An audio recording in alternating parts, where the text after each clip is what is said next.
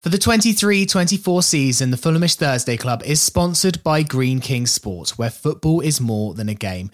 Greene King Sport venues are showing every televised Fulham fixture over the course of the season. So instead of turning to the internet for a dodgy stream, get your mates together and get down to your local Greene King pub and get closer to the action. Now, Greene King Sport have just recently launched the Greene King Sport Instagram page, which is going to be the home to fan content, deals, and competitions throughout the season. Drop them a follow, and you won't just be the first to know about all of this, you'll be helping out the Fulhamish podcast too. Ladies and gentlemen, it is showtime. Please welcome the team of the Fulhamish podcast.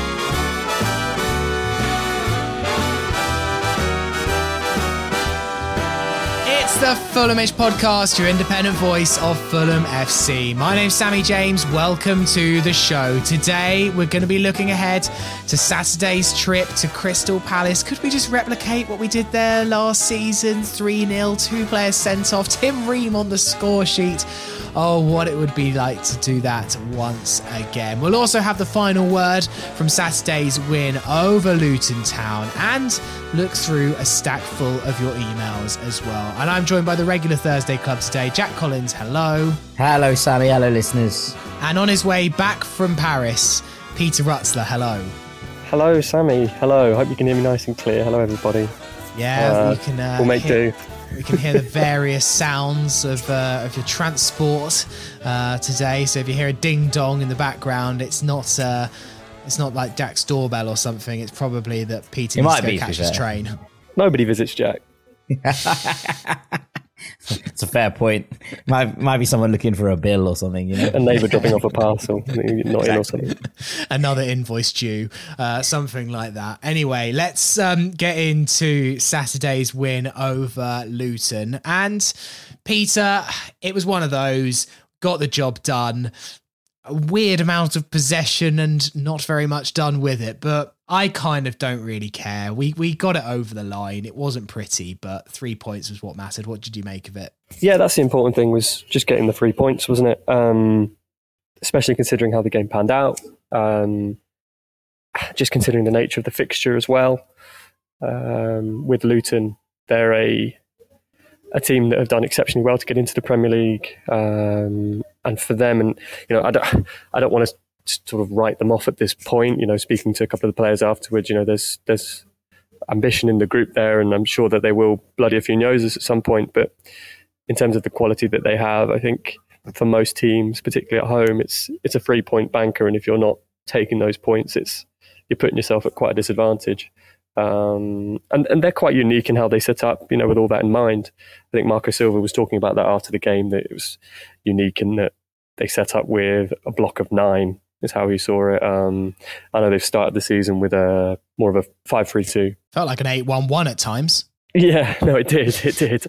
Um, but yeah, I mean, at the weekend they obviously switched to one up top, um, and that seemed kind of effective, particularly on the counter attack. And we saw that in the first half where they were getting in the spaces behind Tete and Castagna, who were both trying to get very high as, as Fulham tried to unpick that that block. Um, so it's it's sort of a unique game in that sense. And whenever you're up against a team that's going to sit in that isn't really interested in conceding spaces easily, um, you, you're at risk of, of struggling. I, I, think the only thing is that it's it can it, the issue so far this season with Fulham in the early parts of the season have just been around chances created. Are they creating enough? Um, are they scoring enough? Um, and I think when you put those two those two things together, there's always the risk that, particularly if you draw a Luton, and particularly after the transfer window's just closed and you haven't got a marquee striker in to replace Mitrovic, that suddenly it's it's really quite a major talking point. So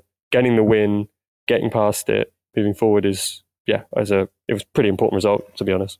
Yeah, I mean, Jack, I actually was like not that unimpressed with Luton, and I, I mean, my hot take at the beginning of the season was them f- to not go down. Um, that's looking a little silly, but I just thought that they weren't anywhere near as bad as people are saying they are. We gave them a bit of credit in the build up, in fairness, but you know, I thought that they actually, short of just putting the ball between the sticks, executed their game plan almost to perfection and were just a bit unlucky to hit the post and just not take a couple of their chances because actually they almost played the perfect game against us. Yeah, hundred percent. Rob Edwards is a really good manager, and their players are clearly bought into his philosophy and trying to execute on what he tells them. And look, we, we spoke about it a little bit with Dean, but it's one of those where Brighton obviously went ahead early against them, but they didn't kill the game off really until sort of the 85th minute after Luton had pulled one back from two 0 Chelsea took until the 70th minute or so for them to, to really get in behind this Luton side. They've been 1 0 up and a little bit ropey up to that point. West Ham found it similar. It, it took a while to get that second goal, the Zouma header that ultimately was very important in that game at Kenilworth Road. And now, now we've gone and, and, and won with a 65th minute goal that it's another game, I think, from a Fulham perspective, where it's really good to get three points. I was delighted for Carlos Vinicius. I thought there were moments that Fulham looked good, but it's another game where I am worried about what it actually looks like in the same way that I was about the Everton game earlier in the season. Now, a lot of people say that doesn't matter, and those people have a point in that Fulham are 10th after five games. We have seven points on the board, and we're six clear of the relegation zone already. That's great. All of that is great stuff. I am concerned more about our inability to create chances than our inability to score them right now, because I think that there will come a time this season where Jimenez and Carlos Vinicius and a couple of other players in this team will pick up goals because of the way that we create. But at the moment, I don't see that.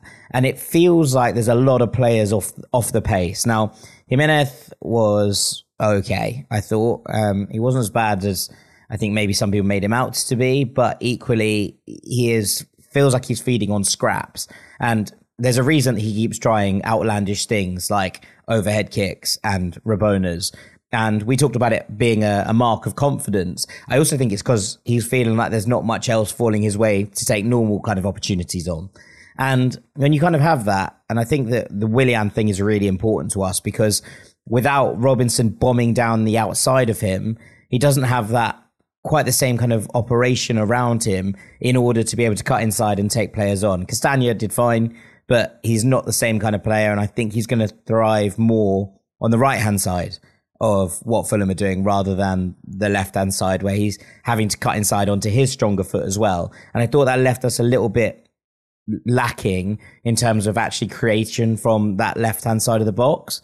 So when you put all that into to context, good three points. Delighted for Vinicius that he's off the mark. Really concerned about our lack of chances. And as you say, on another day, if you know, God knows how Amari Bell didn't score when he was found unmarked at the back post and just decided to tap it to Bernd Leno. Brown was unlucky with the header that hit the bar. There was a couple of really important blocks late on as well. I worry that, you know, yes, there are points on the board, but over the course of a season, those kind of performances won't lead to points. And Fulham need to address that pretty quickly, as far as I'm concerned. Yeah, Peter, the overachieving tag is back again. And in every game this season, um, uh, we have lost the XG battle. Um, expected goals, if anyone uh, is unsure what XG is, feel like sometimes it's important to uh, clarify. It's the amount of goals that would be expected to be scored by a team if statistical uh, perfection was achieved. Um, I still obviously don't read too much into that tag, and there's good analysis out there, particularly by John McKenzie of TIFO, which has kind of outlined reasons why Fulham are overachievers, and a lot of it comes down to Bernd Leno's quality in goal. Um, but look, it's it is concerning that we're not going into games like Luton Town and at least winning the XG battle, and there is always just that fear at the back of your mind: how long can this continue. You can't surely go every game losing that that statistic and uh, and coming out on top. I think there are a couple of things. I think it's still a little early to get too carried away with it. Obviously, in these early games, Fulham's Fulham have got have I was going to say get got away with results. They haven't. You know, it's down to Bernd Leno, so there's an element of quality, but they're not creating as many chances as you'd expect, and they've conceded a lot. But I think there's also a couple of other, you know, there are other factors here. You know, we've got uh, the tough start to season, you know, second or third toughest starts of any team with travelling to City and Arsenal, which skews it a bit. You had a pre-season which was disrupted by injury. You know, Marco Silva's kind of made a big play about that. That you know, he's forty to fifty percent, or you know, about half the, the, the, starting eleven of or regular starters from last year have had knocks over the course of that uh, summer break. Obviously, they went to the US as well. Um, so it's not been the ideal start, and of course, there's been some late arrivals too. So and you've got with the Luton game, it's off the back of an international break. You have Raul Jimenez arriving on Thursday morning after playing with Mexico. Um, a couple more injuries, a couple more new faces as well. So I, there's there's an element of there's some mitigation as to why it's probably skewed bad in these early stages, if we're to say that, even though they've got seven points. But I do agree with Jack. I think there are some concerns. I, I, I think, you know, particularly on that left hand side, which is such an important creative uh, hub for Fulham last season. Um, with Willian, who I don't think has been at his sharpest yet. I don't think he's there. Um, he obviously his preseason was disrupted because he didn't sign straight away, did he? Um, and you've got Andreas Pereira, who of course is, still coming back from quite a serious ankle injury. Um, so it's not going to be necessarily a straightforward return. I think he's been fine. Um, it's it's just not they've not reached the levels of last year. So I think when you throw that in, it, it kind of is a bit more reassuring. But as Jack says, if that's if if this sort of continues, you know, you're going to need to create chances. Um, everyone will talk about whether Raul Jimenez will score. Obviously, it was great that Carlos uh, Vinicius did, but feeding on very feeding off very very little. So um, that makes a, a, a, big difference. So it'll be interesting to see, particularly in these coming games, which are far more favourable, more competitive, potentially, um, whether we can see Fulham get back to those those levels. And uh, Peter, we thought that you should mention your uh, Fulham squad audit that you did on the Athletic, where you went through uh, each different position. Uh, there's a nice uh, chart on there which kind of perfectly outlines the strength and depth in various positions. Um, more options in centre midfield than I uh, than I remembered. Um, but yeah, uh, what did you kind of make of the Fulham squad audit? Um, I, I, was kind of expecting at the bottom there to be like a, a grading. Um, there there wasn't, but it was, it was, definitely a mixed bag. I thought from you. I was I was waiting for like the B plus just to like uh, find. Maybe you can give that in the uh, on the podcast as a little uh, extra nugget.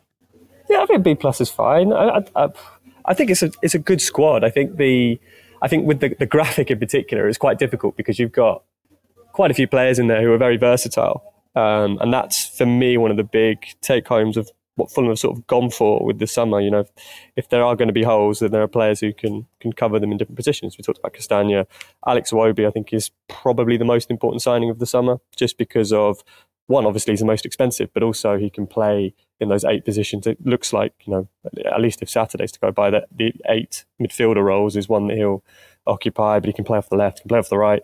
Um, that will make a, a, big difference. Um, obviously, it's an old squad. You've got quite a few players who are getting older. I think also, I think it's like 21 of the 29 players on that graphic have uh, club options for a further year. So I think it left four players um, who have sort of impending deadlines. So Tosin, Willian, Tim Ream, Bobby Decordova-Reid, I think is the other one. Um, so those are the sort of the the areas that will need to be um, addressed more imminently. Um, I think, like when you go through the squad, obviously there's three keepers, which is great now. Three senior keepers. Obviously, there's also George George Wickens, Alex Borto. Um, the academy seems to be prolific when it comes to keepers. Um, defense has a lot of depth, almost too much at left back now with Fode Ballo-Touré in there. But Ballo-Touré's profile is quite distinct. So he will be able to provide that sort of attacking outlet that maybe, as, as Jack was saying, could have been quite effective against Luton in a way that Castagna's a bit more more reserved in that sense. Um, Castagna, of course, is versatile, but with Kenny Tete, he's got a year left with an option. Does he sign a new deal? If he doesn't, then Castagna there is there to, to, to fill in.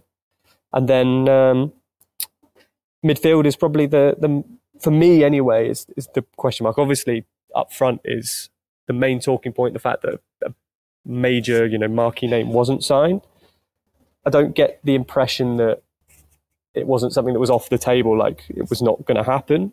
It was more a case of they didn't find the right fit um, that they wanted to sign that would be a, an improvement. But Um, it's midfield is for me is more of a concern, and yeah, there's there is a little bit of depth there, I, but I think you know, obviously Tom Cairney's come back from fitness, and hopefully he can maintain his fitness. But he's getting getting older now. There's Ty Francois in the last year of his contract with an option, I think.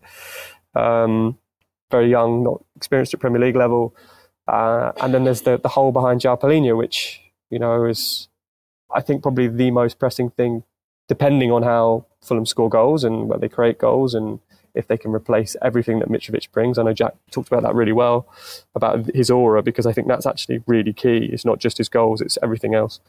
Um, it's about having a replacement, not just a replacement for Palhinha if he goes in January, and you can't rule that out. I know he signed a new contract, which is great news, particularly regarding his commitment, and we saw that against Luton. He was outstanding. Um, but you know, my impression is if someone comes in with a, a, similar fee to what Bayern offered, probably a little, maybe a little bit more, then you know, no one's going to begrudge him that big, big move. So Fulham have to be ready for that, and I think that's that's for me the the the main thing because we know how important he is, uh, João Palhinha, to the team. Jack, I'd like to just uh, have my moment, if if that's okay, uh, please. Speaking of João Palhinha, uh, so this is what's happened on last week's pod. If you missed it, when we uh, started talking about João.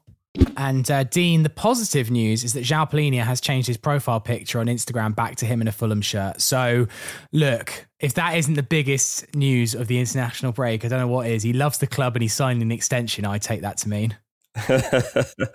oh, I wish. I wish. the day before, I called it. ITK. Mystic, Mystic Sammy strikes again. Honestly, we are winning the Carab. Well, no, we're getting to the Carabao Cup final. It's on. do you have the lottery numbers? I could really do with them. Honestly, number twenty-six. Twenty-six. Fantastic. Thank you. Uh, that's the only need. That's the only number we need. Yes, well done. Very good. Um, it did. I don't think anybody saw that coming aside from you. Uh, so, so congratulations. Uh, absolutely nailed it. Yeah, I'm, I, I, mean, I'm with Peter on it. I think that it's obviously great news. I'd imagine that it makes him the club's highest earner in the absence of Alexander Mitrovic. And whilst Marco Silva has made comments saying he was the club are laughing at reports that there is a, a release clause, I imagine that there are maybe some hands shaken behind the scenes in, in that regard. Um, but I do think it's a, it's a good thing, and I think that it might well it might well mean that he stays until next summer. That that would be my take on it. I think that there's obviously a chance to buy and come back in in January, but I wonder if that just sees it out till next summer. And if that's the case, I think it's very good news from a Fulham perspective, obviously. Yeah, Peter, it was hard to work this out at the time because I was looking at my phone like, yes, but surely that doesn't mean he suddenly had a change of heart in a week that now he loves the club and he's going to stay here until his retirement, despite my uh, claims on the uh, uh, podcast about his shirt uh, change on Instagram. So, my take on it, but I'm interested to hear yours, is that it's making him probably the highest played player, or at least one of the highest paid players in the squad now, which is kind of probably more justifiable of his position and his importance to the team. And it's probably a bit of a statement of intent.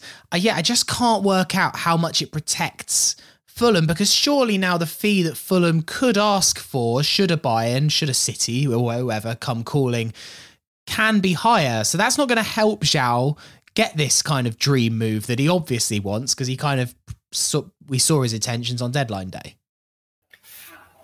yes and no. I I mean the contract's an extra year, so it's not it's not a a massive massive leap. I think you're right. I think it's a reward. And Marco Silva spoke about how you know this was in the offing before Bayern showed their hand.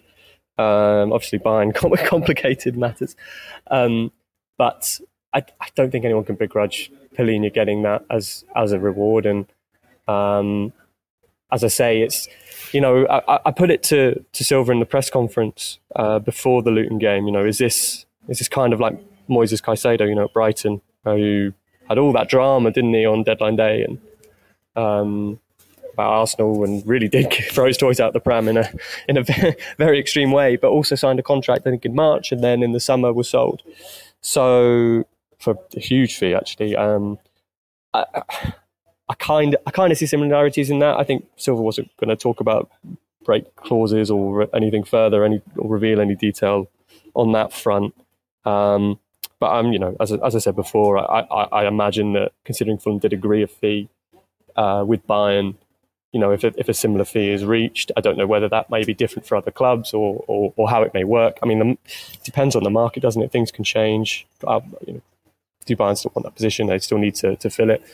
Um, it, there are loads of different variables when it comes to who might come in, but I think the, the fundamental is it's almost like once you agree, agree a fee, there's kind of a fee there. Um, but I think you're right. The contract changes it in terms of how you can negotiate and say, look, this is the circumstances have changed now. We want X for this. Um, but yeah, I, I, it's a good thing, undoubtedly. Like uh, I think the the concern is always when you have a a player going through what he did, and you know, Marco Silva said it was like the toughest day of his life, and you think, well, how's he going to respond to that? I don't think anyone doubted Palhinha's character, considering the way he plays the game. Um, but it's nice to have this as a quite clear illustration of its its commitment. You know, he's signed on the dotted line to play for Fulham. You know, um, and then the performance to back it up as well. So I don't know how much it will change in terms of a club. You know, being put off. I don't, the impression I've had since it's happened is that it doesn't change that much in terms of interest, or it doesn't end it by any stretch of the imagination. But at least in the near term for Fulham, there's the insurance there that they've got a, a key player who's committed and feels rewarded for what he brings to the team.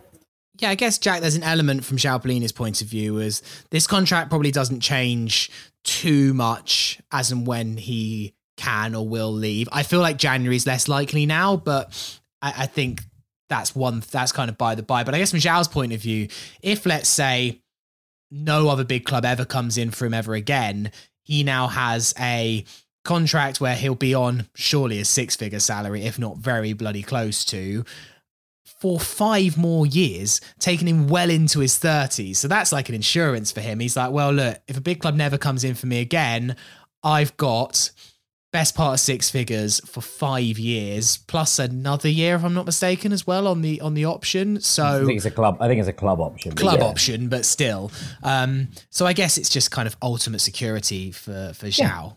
Yes, a security blanket at the at the wages that he earned by his performances last year, and the same performances that earned him that appreciation from pretty much across the board. So yeah, I, am I'm, I'm with Peter. I think it's it's a perfectly reasonable thing to do in terms of giving him the satisfaction that he's like, okay, I played really well and I earned what I want. We spoke about this. Mitrovic signed a new contract every summer that he was at Fulham until he left. Like, there was an element of that. They go, okay, you, you know, we, we either have, you're either getting a, something to, to keep you intrigued or in the case of the one that he signed after his championship season, a contract that reflected the importance he had to this team. I think we're seeing exactly the same for Palhinha, and I don't think there's there's anything wrong with that.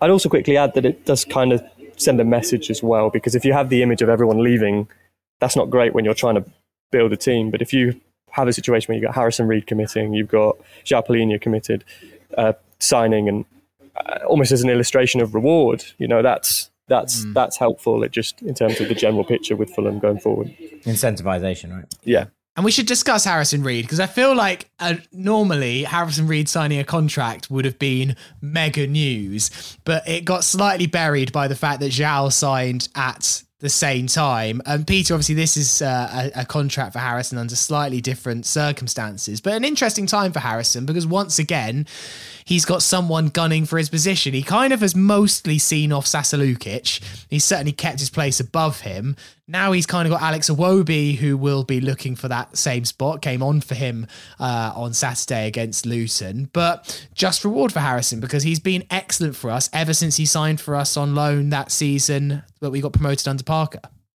Yeah, absolutely. Um, he's made more than 150 appearances. I think he's I mean, he's he's always a six, seven out of ten, isn't he? I mean, that's that's the hallmark of a player you want in your teams. Good character to have in the group. I think he he talked about. We spoke to him after the uh, the Luton game, and you know, he talked about how his this was something that he wanted for a while, and he made clear that you know he sees his future with Fulham, and there was interest, of course, from from Everton and and Wolves towards the end of the window. Um, but he sees his, his future at the club, and I think that's that's that's a great place to be. And I think you know the way he adapts to to new challenges, the way he's sort of taken on um, what Marco Silva has asked of him, which I think initially when we first saw it, remember we think, how's he how's he going to cope with this? How how's he going to deal with this? You know, so used to him being a six, a really t- very much a number six, not getting close to the opposition penalty area, you know, breaking out in sweats when he gets near it. I mean, he scored a goal now, scored more than one. Um, you know, and I, as much as people will say, well, there's limits in, in, terms of what he can do in the final third, it's the way he sort of adapts himself, the way he commits himself, it's always ever present. I think he's a, a, t- a terrific player for Fulham, and um, the fact that it tied him down is it's, it's, it's, really, really important. Um, and if you're right, he does fly under the radar. And I think it's probably the fact that it's announced with Palhinha probably um, depicts that. But yeah, he will have competition. He's got Sasa Lukic in there as well, Alex Iwobi, yeah, as well. And um, but having him in in the squad is, is important, particularly when midfield is is a is a position which needs needs numbers anyway. Yeah, hundred percent. I, I saw a tweet and I can't remember for the life of me who it was by, so I apologise. But it was like a, a, quote tweet of the Fulham announcement of both of them saying, Fulham's most important player signs a new contract and also Joao Palhinha stays. And it was it was something that I thought was was a nice touch because so much of the chat was about was about Palhinha that that Reed went a little bit below the radar and he never should. He's part of this Fulham leadership group. I wonder if actually standing on this that if Tom Cairney and Tim Ream were to leave this side next summer or the summer after or whenever that might be, the Harrison Reed would be the natural person to inherit the armband at the club. He is very much part of the the way that the entire system operates, his adaptability. As we say, I, I, know I've always banged on this drum that I saw him more as a destructive eight than a number six, that he's not as comfortable in possession at the base of midfield there as, as perhaps someone like Palhinha is, but his ability to to shift positions, to make mix things up, and that he just always gives everything. And and I know that's a really like cliche thing to say, but there are so many players who, when things aren't going their way on the ball, you see heads go down. Harrison Reed is the kind of antithesis of that player. You know, whatever happens, Harrison will be making inroads in, in one way or another, defensively or offensively, with ball or without it. He's a player that never ever stops that work rate. And it's so crucial to being able to survive in this division uh, and being able to, to hold on to things. He's such a crucial player to this side. And I was absolutely delighted for him because it was no more than, than he deserves. He's a, a sensational footballer. And I'm, I'm really, really pleased. Every time he plays for Fulham, I'm, I'm, I'm really pleased to see him. It's an interesting one about that kind of captaincy question. And my first thought would have been Bernd Leno yeah, no, I, I, think I think Harrison. I know he's part of that leadership group. You know, he, he's seen as one of the players that we've seen him with the armband before. It's not. This isn't. I don't think that out, outlandish as No, no, no, no. I think I would say. I'd say yeah. If, if you lost Ream and Cairney, I would say I'd have said a toss up between. I guess the only other thing with Bernd would be starting more guaranteed. But yeah, Bobby Reid. It should be Bobby Reid. It won't be, but it should be Bobby. It should Reid. be Harrison Reed, but if it's not, it should be Bobby. Yeah, no. Uh, any anything should go to Bobby Reid. Bobby Reid could do every position at the club. He can be the receptionist. He can play on the right. He can play on the left. He can, uh, uh, yeah, he can do everything. Right, we're going to take a break there. Afterwards, we'll look ahead to Palace. Part two of the Fulhamish podcast. It is Sammy James here with Jack Collins and Peter Rutzler on the Thursday Club. Thank you to everyone who continues to support Fulhamish in the Fulhamish community.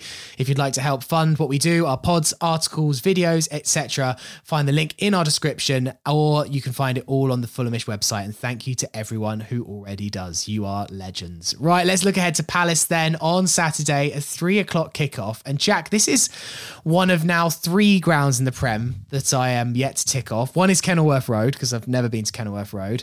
It's Selhurst Park and the Tottenham Hotspur Stadium. So I am delighted to get this one ticked off. I have actually been once, but it was for a Palace Crystal Palace Beer Festival, which I don't think quite counts as uh, ticking off one of the 92. Um, so I'm there for a proper match on uh, Saturday. So uh, I know you've been a couple of times. Uh, how can you advise me how best to spend my day at Selhurst Park? Don't expect much of a view would be my uh, my immediate take from Selhurst Park. It's a great little ground, man. I love it. It's it's there are parts of it that are pretty reminiscent, I think, of, of the cottage, and I think it's probably the closest stadium in the Premier League to, to kind of what the cottage offers. Um, I love it down there. It, it, it's great fun. Um, I like Palace fans; they tend to be pretty sound. Roy Hodgson is their manager. He's obviously well sound. Um, and there's some really good little boozers here and there. Uh, my favourite is about 20 minutes away. It's called the Bird in Hand.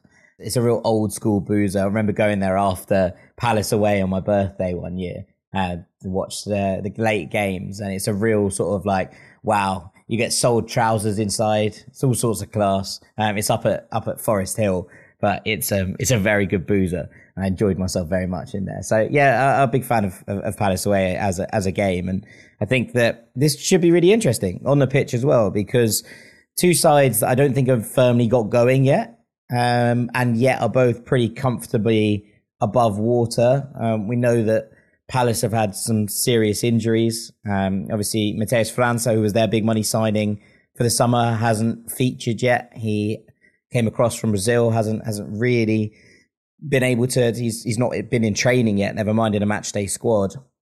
And Michael Olise's out, so it means that Jordan Ayew's on one side and Jeffrey Schlupp's on the other, which is a bit of a, a bizarre thing when you knew they'd signed you know such talent and such quality in those wide areas. It's the old war horses still doing the business for them on either wing, but they've been pretty solid without being spectacular. I think Palace and um, obviously, so Roy missed the last game with, with illness, but he's going to be back in the dugout for this one. They dug out a win against Wolves, um, which was probably a little bit less comfortable than they would have liked against the Wolves side struggling. They did well against Arsenal and ended up losing 1 0, which is not dissimilar to our own experience. I think obviously we got the point, but felt like a similar kind of game. Um, but they went to Brentford and were very, very unlucky not to take all three points. So they haven't quite hit the, you know, the form maybe that they would have been looking for. But equally, they're grinding it out. We're next to each other in the table. I think it should be a close encounter. Yeah, Peter, I saw earlier Gary Lineker tweet some stats about who's last on match of the day last season. And uh, Fulham and Palace were both rock bottom of the list for the amount of times we were last on match of the day. Our average performance or average placement uh, was, was the joint lowest. Palace was slightly lower than Fulham, uh, it should be said. So I feel like we all deserve justice for this to be a four-all draw and to get ourselves to the top of uh, of match of the day. Or maybe no a, five, a five four win, a five four win for Fulham. Maybe that that would be the ultimate. yeah, that'd be something, wouldn't it? God, um, that doesn't surprise me actually. I mean, if you think about how Fulham's results sort of played out last year, it was victories and over those sides around and below, and then not no not many apart from Chelsea, really. The the marquee results. Actually, Chelsea were below Fulham, weren't they? Yeah, it wasn't really a scalp. It wasn't really a scalp in the end. There wasn't much trepidation about either our or Palace's seasons, and I think this was the point that, that Lineker was trying to make, right? Because yeah. like the clubs that are at bottom of this list are the ones mid-table, kind of safe by February, not really playing for all that much, and that that feeds into it because there's far less drama around where they where they land. It's fair enough. I I think actually it's worth a degree of like credit should be given to the job Marco Silva's doing and the job that Fulham have done because, I mean, we we're looking at. I, am looking particularly at Burnley. Actually, I know Burnley have gone in a different direction to Fulham this year, but you can see how um, the promoted clubs are struggling, and Luton and Sheffield United have not really invested, have they? So it's a different kind of story. But with Burnley, kind of have, and they also did a similar job in the Championship. And there's been a lot of praise for what Burnley did last year, and I don't think it was particularly different to what Fulham did, to be honest. Um, and you can see the the sort of teething problems. They've gone younger with their recruitment than than Fulham have, but to be where they are, you know, to have done what the, the job they did last season, and to actually be that, you know, overlooked team on match of the day, mm. like that's probably a badge of honor considering yeah. recent seasons. So Unless unless it was Fulham like fighting for the Champions League or something, I think it is. Yeah, it's exactly. And you know what? I'll take being on last match of the day all day this or, every game this season if it means Fulham finishing tenth and being anonymous in the league. It's uh, it's a, it's a glorious place uh, to be. Um, as for Palace, uh, Peter, um, it's an interest. I always think Palace basically just have the exact same play. Joel Ward, like he must be in his 50s. Like he's still playing a right back for Palace. Um, they obviously have some very dangerous players. The one to watch, of course, Eberechi Eze in that number 10 role, who is just uh, brilliant. And Doucouré is such a rock for them in midfield. And he was linked with a lot of big moves as well this summer. Palace held on to him. And we know all about, of course, our good friend, Mr. Andersen at centre back, who uh, is probably one of the um, best centre backs outside the kind of big six or seven. Yeah, he's been quietly and consistently performing for, for Palace, and obviously that's no surprise considering the season he had during the, the, the Scott Parker Premier League season. Um, but you're right. I think I think what Eze's done is, is sort of seized the mantle left by Wilfried Zaha. You know, there was a a vacancy there, and I think maybe there's an element of, of Fulham needs someone to do that right now as well in, in the post Mitrovic era when you have a player who's so dominant and you can replace them with quality, which which Palace have done. Um, it's about making sure someone steps in and, and, takes over. And I think Eze has done that. You know, he's, he's he, they've they've needed someone to do that, and he's sort of become their their, their fulcrum. So. Um, we know, as Jack was saying, that the, the, threat they will pose and the challenge there will be a well organised Roy Hodgson team. Good news that he's back in good health. Um, it seems so. Um, should be should be back for the, for the game of the weekend after missing the the Villa game last weekend. So. Um, it's, it's, it's, an important game. I think that the run of fixtures Fulham have got coming up is, you know, it's it's it's stepping beyond that first five. Sort of drawn a line under the first five, haven't we? Everything from the noise, the transfers to uh, Palhinha to injuries and whatever, the tough games, VAR. It's about trying to, to kick on again now and to, to do that from a good base. Um, this is a, a, good place to start. Yeah, another player I didn't give much to credit to there, Jack Odsonne Edouard. Yeah, who was uh, scored nearly as many goals as he did in the entire of last season uh, in the Premier. He got five Premier League goals in 35 appearances last season, and he's got four in five this season. Finally, starting to see some of the form that uh, that took him to Palace in the first place. Yeah, five and six in all comps, I think, because he scored in the cup as well. So yes. he's he's having a really good season. Um, obviously, he was brilliant at Celtic in a very short spell uh, at the club, and, and earned that move to Palace. And it just sort of never seemed to click, and then suddenly it just seems to have landed, and he's he's finally in a side that you know has some creativity behind him, and I think that probably didn't help in those first couple of years, and it just feels like finally we're seeing that that player that we saw at Celtic Park in the Premier League.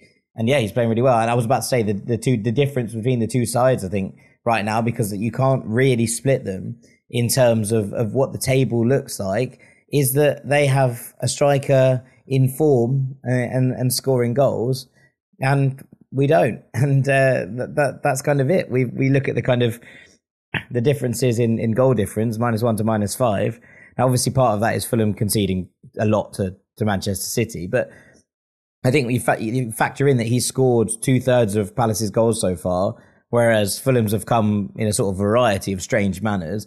That's the that's probably the difference. And, and as I say, you know, this is a, probably going to be a good game between two well matched sides. I worry that that could be the difference when it comes to actually what this result looks like. Yeah, no, actually think about it. No one's scored two goals for Fulham, have they? We've had we've had mm. all different goal scorers, but Decordova-Reid, Pereira, Palhinha. Which we know Silva likes, by the way. You know, Silva wants the goals to be shared around, mm. but equally, there probably should be a, some sort of fulcrum at some point, you'd hope. Yeah. Uh, Tim Ream, one of the five, of course, with his absolute wonder goal at Manchester City. Goal scoring sensation, Tim Ream. Yeah. Uh, Jack, how would you line up for this one? I feel like there's a couple of areas. Obviously, we don't exactly know uh, injuries right now, whether maybe someone like Robinson would come back in for Castagna, which would be an obvious uh, change if, if he's available. But I think for me, the two players that are interesting here are Alex Iwobi and Carlos Vinicius. They're the two kind of potentially puzzle pieces that you could move in here who both impressed against Luton.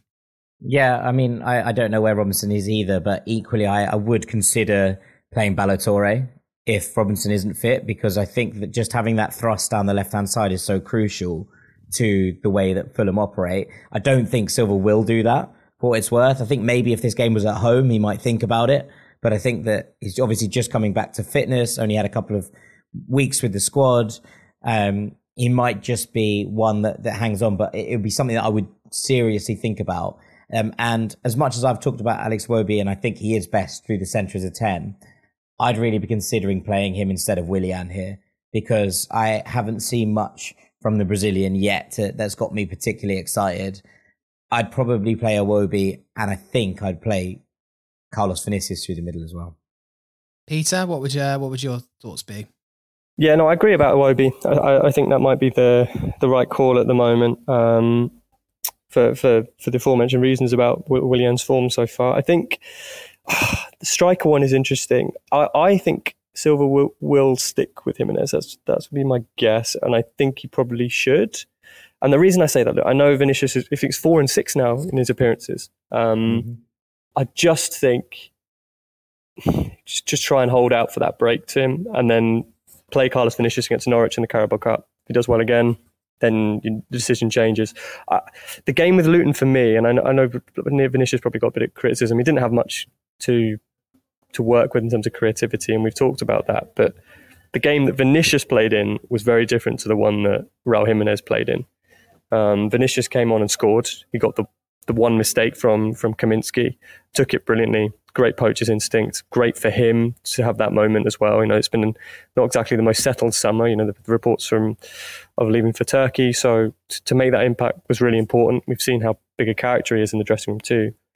But then you had a game where Luton, I mean, to a degree, not as much as most, but went to try and seek equalise it. There was more space. There was more space to work in. There was more space for Iwobi, who looked really good as well.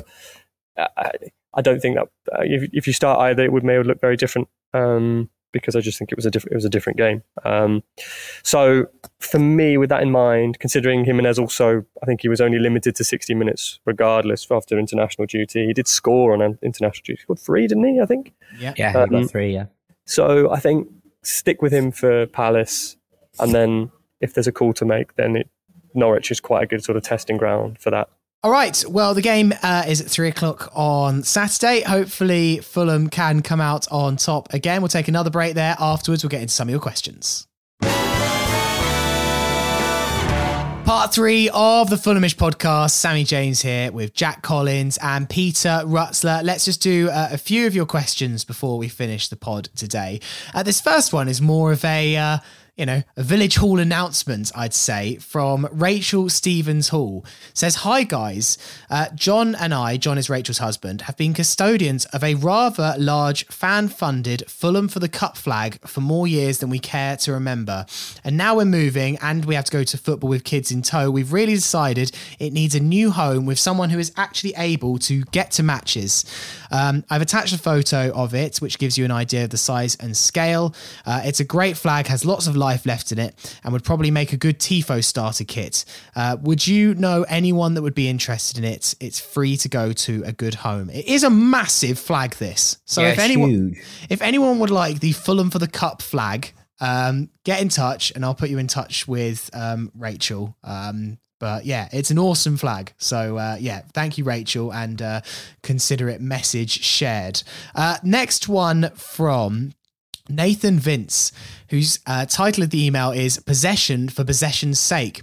He says, Hi, Fulhamish. Disclaimer before I ask this, as Silva is an infinitely better manager than Parker, but at points yesterday, it felt like it was, as the subject says, possession for possession's sake. Both wingers afraid to take on their opposite number and backward passes from Reed every single time close to the edge of the box. Front three look very disconnected. Is Vinny the solution? And that's thanks from Nathan. Um, Jack, there were quite a few moments on Saturday that were a bit and there was also a bit of discourse. Actually, it was partially linked from what something that Fulhamish tweeted, where we tweeted out that it was actually Fulham's record ever amount of possession in a Premier League game. I would like to state for the record, we never said that it was a good or bad thing. We just stated the bloody fact. Um, but quite a few Luton fans took that and was like, "Oh, didn't bloody do anything with it." I was like, "Never said we did."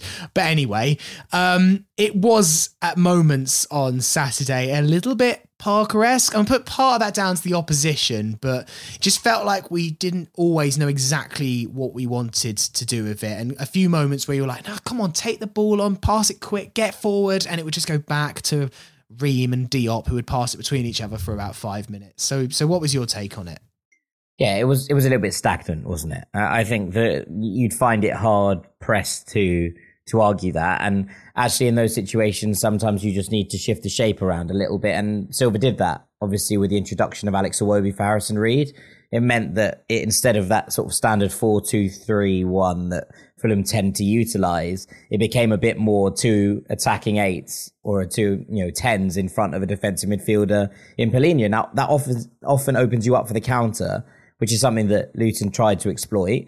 But I think there's no coincidence that the goal came soon after that with, with more players moving into the box. And, and I think that Fulham started to open up a few more opportunities after that. Obviously, the Willian chance, the Iwobi chance, those things came about because Fulham were able to shift the shape and therefore start to create those triangles and those those possession phases a little bit higher up the pitch. So I'm not 100% sure if Vinicius is the answer. I think he gives you a little bit more of that kind of bustle in behind and that can stretch teams. I think it's also a little bit on Pereira in these kind of games to take the game a bit more by the scruff of the neck and start to bring the team up the pitch, start to try and hold possession in those areas and, and make things happen.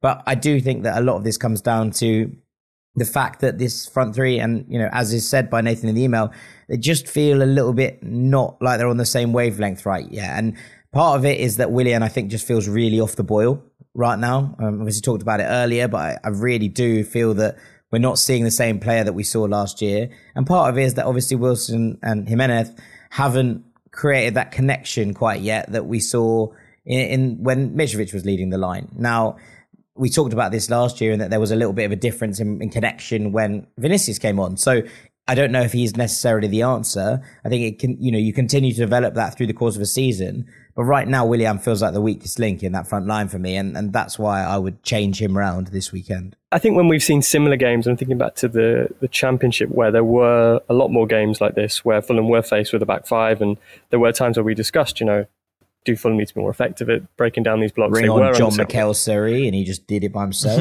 there we go. Um, I, I, think there are a couple of things. I mean, we talked about you know there's some creative players, not perhaps at their their best level, but also Fulham. Fulham were always very rounded when they were playing with so, so much of the ball. In that, not only do you have great passes and creative players, but there would always be someone who could win a one on one. And I just I just don't think that there was not the same not the same number of take ons and not the same number of successful take ons in that game. Just someone to take someone out of the game, isolate a winger one on one, a Neeskens Kebano, yeah. pass someone, and suddenly you've you've changed direction. And that comes back down to, as Jack was saying, Willian's form. I think also the balance on that left side with Castagna, who doesn't drive as far forward naturally as as Robinson. I still think he was fine, but it's a it's a different feel, as Jack outlined earlier in the pod. Um, and I actually think Fulham missed Adama Traore. Like I think that's the kind of player you want, just someone just to change the, the balance a little bit. Um, maybe not to start the game, but maybe certainly to change the game when if it's not working, if you're not finding a way through a block like that, have someone with the speed or, or the technical quality to beat someone, create an overload just by their one-on-one ability, and and that can unsettle a defense. So Fulham didn't really have that, and that was a combination of, as Jack said, players not really at their best, but also not quite the right players for that. And I don't think there'll be many games quite like that this season. Yeah. Um, yeah, it was a bit of a shame not having a Dharma. It would have been perfect for him, uh, a bit of chaos. And that was, it was just that little bit of chaos that even Iwobi brought, I think, that was what opened up the game in those kind of five ten minutes where Fulham created that goal. So, yeah, Ben Mogridge says, we've kind of addressed this, but I'll read out the email and if you've got anything to say on it. Uh, question for the pod Surely now the Raul Jimenez experiment has to end. Every time he got the ball in the first half against Luton, he tried a fancy flick, which didn't work. And when Big Carlos came on, he made such a difference with his work rate. Thoughts? Um, Big Carlos. yeah, I, I, mean, look, we, have talked yeah. about. I, I don't think the Jimenez experiment is over by any stretch of the imagination. So I wouldn't pin your hopes on that. Um, as Peter says, I, I, would like Vinicius to start against Palace because I think that that little bit of hustle and bustle might be useful at Selhurst Park, but I don't think he will. I think it will be Jimenez, and I think the Marco Silva you know, we've seen him be headstrong with things like this before, and it's not always, it's not always, that's not always used as a criticism. And he often will stick to his guns, and, and you know, he knows what's best for this team, and that needs to be, you know, giving the credence it deserves. But equally, you know, sometimes he does just keep a player in because he's like, no, I, I know that they're good, and I know that this will come good. And sometimes it takes a little bit longer to change his mind. We saw Carlos Vinicius not being utilized early in the season because it looked like they'd had a falling out behind the scenes. Now that clearly has ended, if there was a feud to begin with, because we've seen Vinicius now in, in the last couple of appearances. But I think he will stick with Jimenez and he knows what he does bring off the ball. So I don't think it's the end of the road or any of those things. And, whilst I agree with Ben on, I think it might be time to just kind of give Carlos those minutes and allow him to, to bustle about a bit more. I can see why Silva's still persisting because having two strikers in form would be a real antidote to the loss of Mitrovic this summer. Yeah, I, I, find it hilarious as well that we're now looking at Carlos as the uh, the workhorse here. I, I, feel like that was my biggest Savior. criticism of him last season was that he didn't work hard, that he wasn't pressing that much off the ball, and now suddenly he's the new man to uh, to, to do that. I think there's also a recency element. Like we were praising Jimenez to the hilt for his work rate, you know, at City, at Arsenal. When I said bustle, I didn't really mean work rate. I think Jimenez works really hard. I mean kind of just that physicality and duels with defenders yeah, you know, oh, just oh, yeah, backing no, into them, etc. Like it just unsettles them a little bit, and it's just a little bit different. Jimenez tends to be a little bit classier on the ball, I think, than than Carlos Vinicius. Yeah, I, I disagree with the idea that the experiment should end because I just he hasn't. Yeah. I, I, think the, the bigger concern is creativity. Like I just, yeah, think the, the clear cut chances he's had, name them. Well, the uh, the one that led to the goal against Man City, I'd say, was probably the clearest actual chance that he had. He did well for it. That that Ream ended up scoring is probably, and maybe the Everton one where he hit the post. That's about That's it. it. That's not a clear cut chance, though, is it? I mean, he's made that. The one where he went through against Brentford and tried to use his instead of using his left foot, tried to Rabona it. That was probably the clearest cut chance he's had. That was that was a bit annoying. I, I honestly I thought Jimenez was like the best player on the pitch against City. I thought he was brilliant, and I think in those kind of tight games where we're going to need a striker to hold at the ball, I, th- I, think the Luton game is so weird.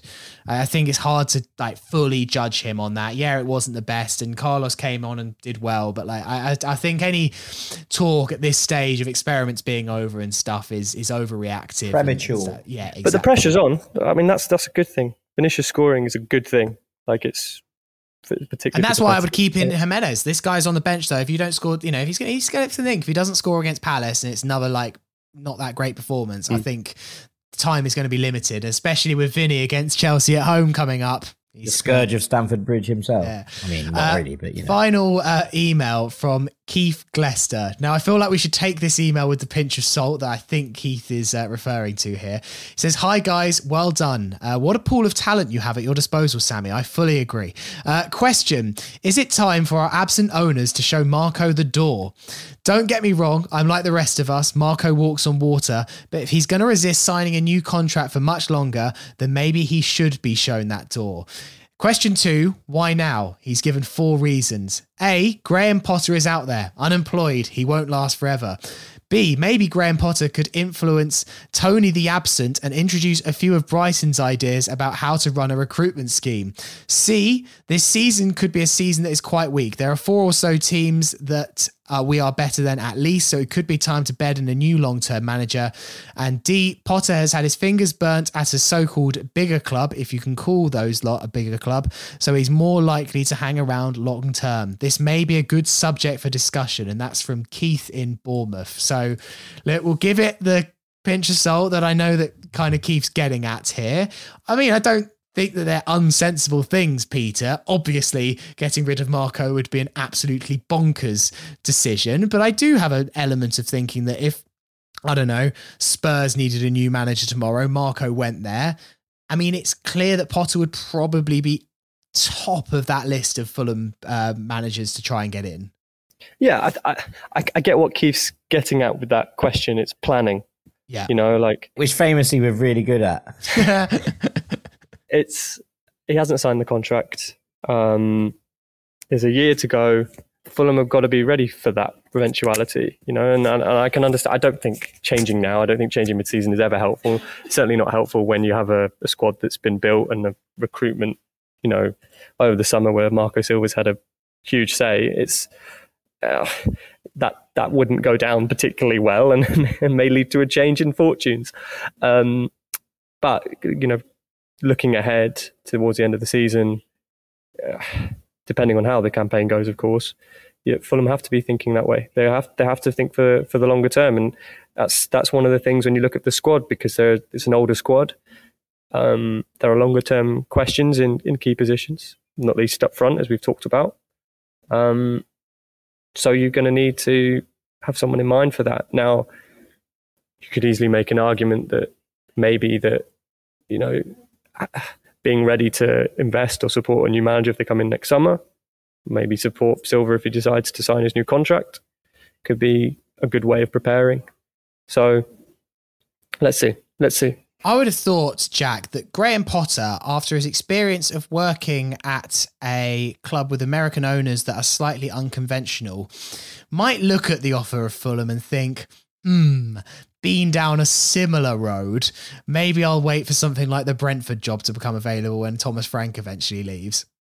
Yeah, I mean, I, I think there's any guarantee that he would come to Fulham. He's obviously um, been approached about various things, and he said via sources in the media, whether it's true or not, that he wants a Champions League job next. Now, whether that changes if it's a Premier League job as opposed to um, a Scottish Premier League job, then maybe that's slightly different. But there, there have been rumours and ruminations, shall we say, in the media that Potter is holding out for a, a, at least a European club to come in for him. So there's there's that to consider. Um, I also think it's worth bearing in mind that I don't think that Graham Potter was a particularly big part of the recruitment model at Brighton. You know, he is he is a coach first and foremost. Now he's been involved in some really intriguing clubs. Obviously, Östersunds in Sweden, and then Brighton as well. He's been involved in in, in Swansea, who are another one with a, a penchant for a particular type of manager. So there have been some really intriguing clubs that Potter's been at. But I think it would be a mistake to look at him and go, "Oh, that will solve Fulham's recruitment problems," because at Brighton it is so much larger than the manager. And it's something that I've been banging on about all summer, right? That while Silva has to have a say in recruitment, he shouldn't have the say in all of the things because that allows you to bed in for the long term. It allows you to plan post managers. All of these things count and they are important facets to being able to make a club long term and sustainably run. And so I wouldn't be pinning, you know, whether Potter comes in when Silva leaves or not. I wouldn't be pinning any recruitment strategy hopes upon that because those two things I think are, are very, very separate and should be considered as thus. I completely get where, where Keith's coming from, but I think again, as Peter said, it would be absolutely madness to to even consider parting ways with Silva at this point, contract or not. But I do understand the concept of trying to plan long term if Fulham were picking another manager for post Marco Silva life, Marcelo Gallardo is still out there. Yeah, another one of uh, Jack's suggestions that will uh, fall on deaf ears forever and never be picked up, uh, much like the uh, two dozen players that uh, were very, very worthy, but Fulham never went for them. We signed Alex Iwobi instead. Yeah, yes, but yes, but Karlsson had a really really good debut for Bologna yesterday. Made me very sad. All right, well that'll do for the podcast today. Thank you so much uh, for listening. Um, just a really quick indulgent one for me. I'm doing a new podcast. It's called Men in Blazers Early Kickoff. Um, if you wouldn't mind subscribing and uh, if you enjoy it, uh, leaving a review, I'd be uh, extremely grateful. It's mostly intended for people in the States, but if you're in the UK, you could listen. Uh, comes out a little bit late. It's like a daily football news briefing. Uh, it's fun. Happy to be part of it. And uh, yeah, do give it a subscribe. Right, indulgence over. And that'll do for the podcast today. Peter Rutzler, live from your travels. Thank you. No, thank you, thank you. And, and look, the internet was great. Pouring scorn over my connection before we came on air, and beautiful sound quality. I think no children screaming in the background. We haven't in, been interrupted once. Yeah, no, it's uh, it's been great. Thank you for uh, thank you for uh, you know, mucking in. I'm glad that we filled your delay. We moved early because Peter was like, "I'm three hours delayed. Could you pod now?" And we were like, "Uh, yeah." Me and Jack are unemployed, so we could probably make that work. Hey, speak for yourself. Uh, I write the scripts for this podcast called uh, Men in Blazers Early Kickoff, and it's, um, it's, uh, it's great work. So I've got to say, you should probably subscribe because it's really well written stuff. It is very well written. Jack Collins, thank you very much. Thank you very much, Sammy. It's always a pleasure. All right. Uh, Fulhamish will return on Sunday. I'm hosting this one with all your post Palace reaction. Have a lovely rest of your week. Have a good weekend and come on, you whites. You whites.